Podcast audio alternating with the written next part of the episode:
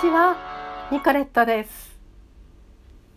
昨日はね、えー、ようこそブダペストへということでガイドであります私が。ブダペストをご案内いたしました。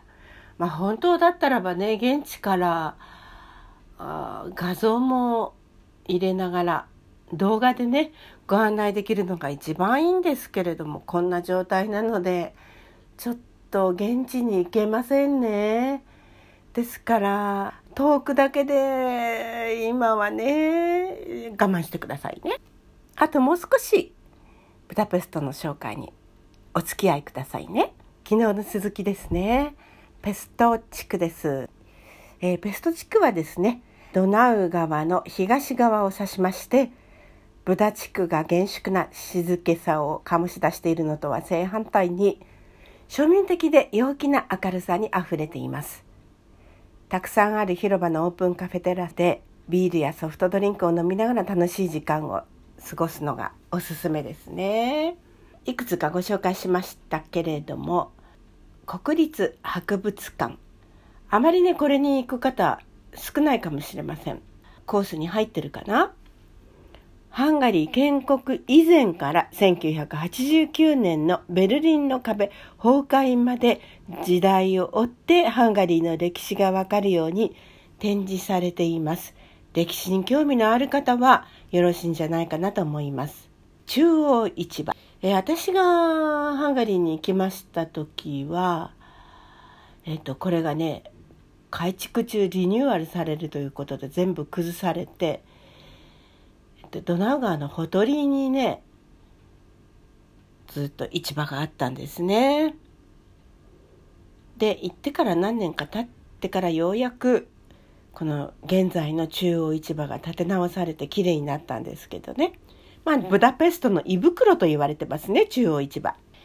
えー、扱っている食材の豊富さに驚いてしまうと思うんですけれども肉製品ですね、えー、ハムサラミいろいろございます。はい、中央市場の近くにですねそんなに近くもないかな。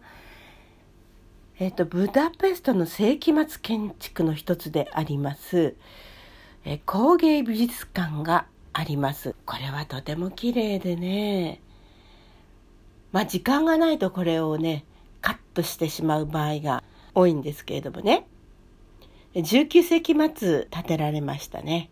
現在では再現不可能と言われているセラミックを屋根とかね、外側の壁に使用しています。セラミックは水分が浸透しない複雑な製法で、え焼かれまして、花崗岩でできていますね。屋根が大変美しいです。中に入りますとね、パーッと外の光が反映されてまして、ものすごく明るいんですよね。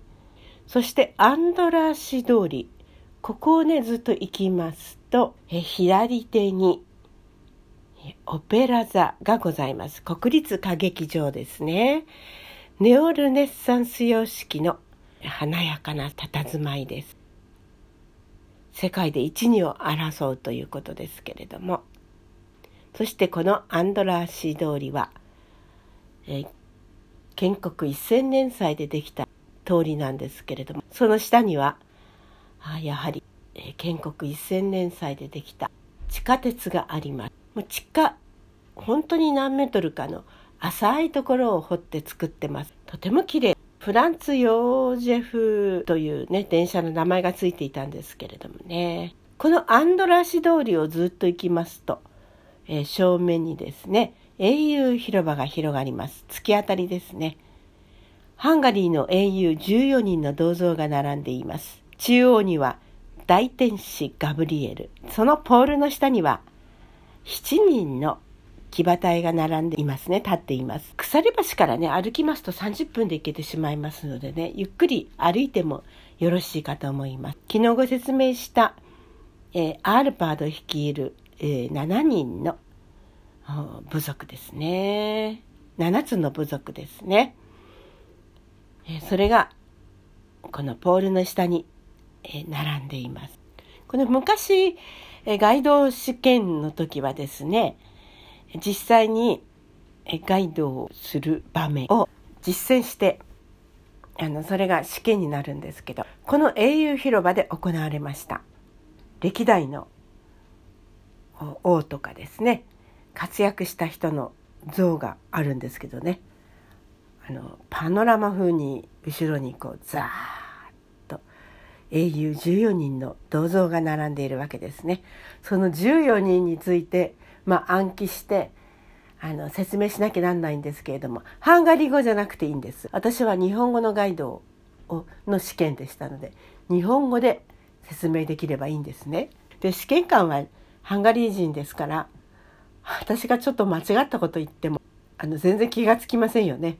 まあそれでも堂々としてるとかちゃんと説明していた みたいなねそれをなんとなく雰囲気で採点されます。まあもちろん合格でしたけどね情けないですよね不合格になっちゃったらね。英雄広場の左側には西洋美術館があります。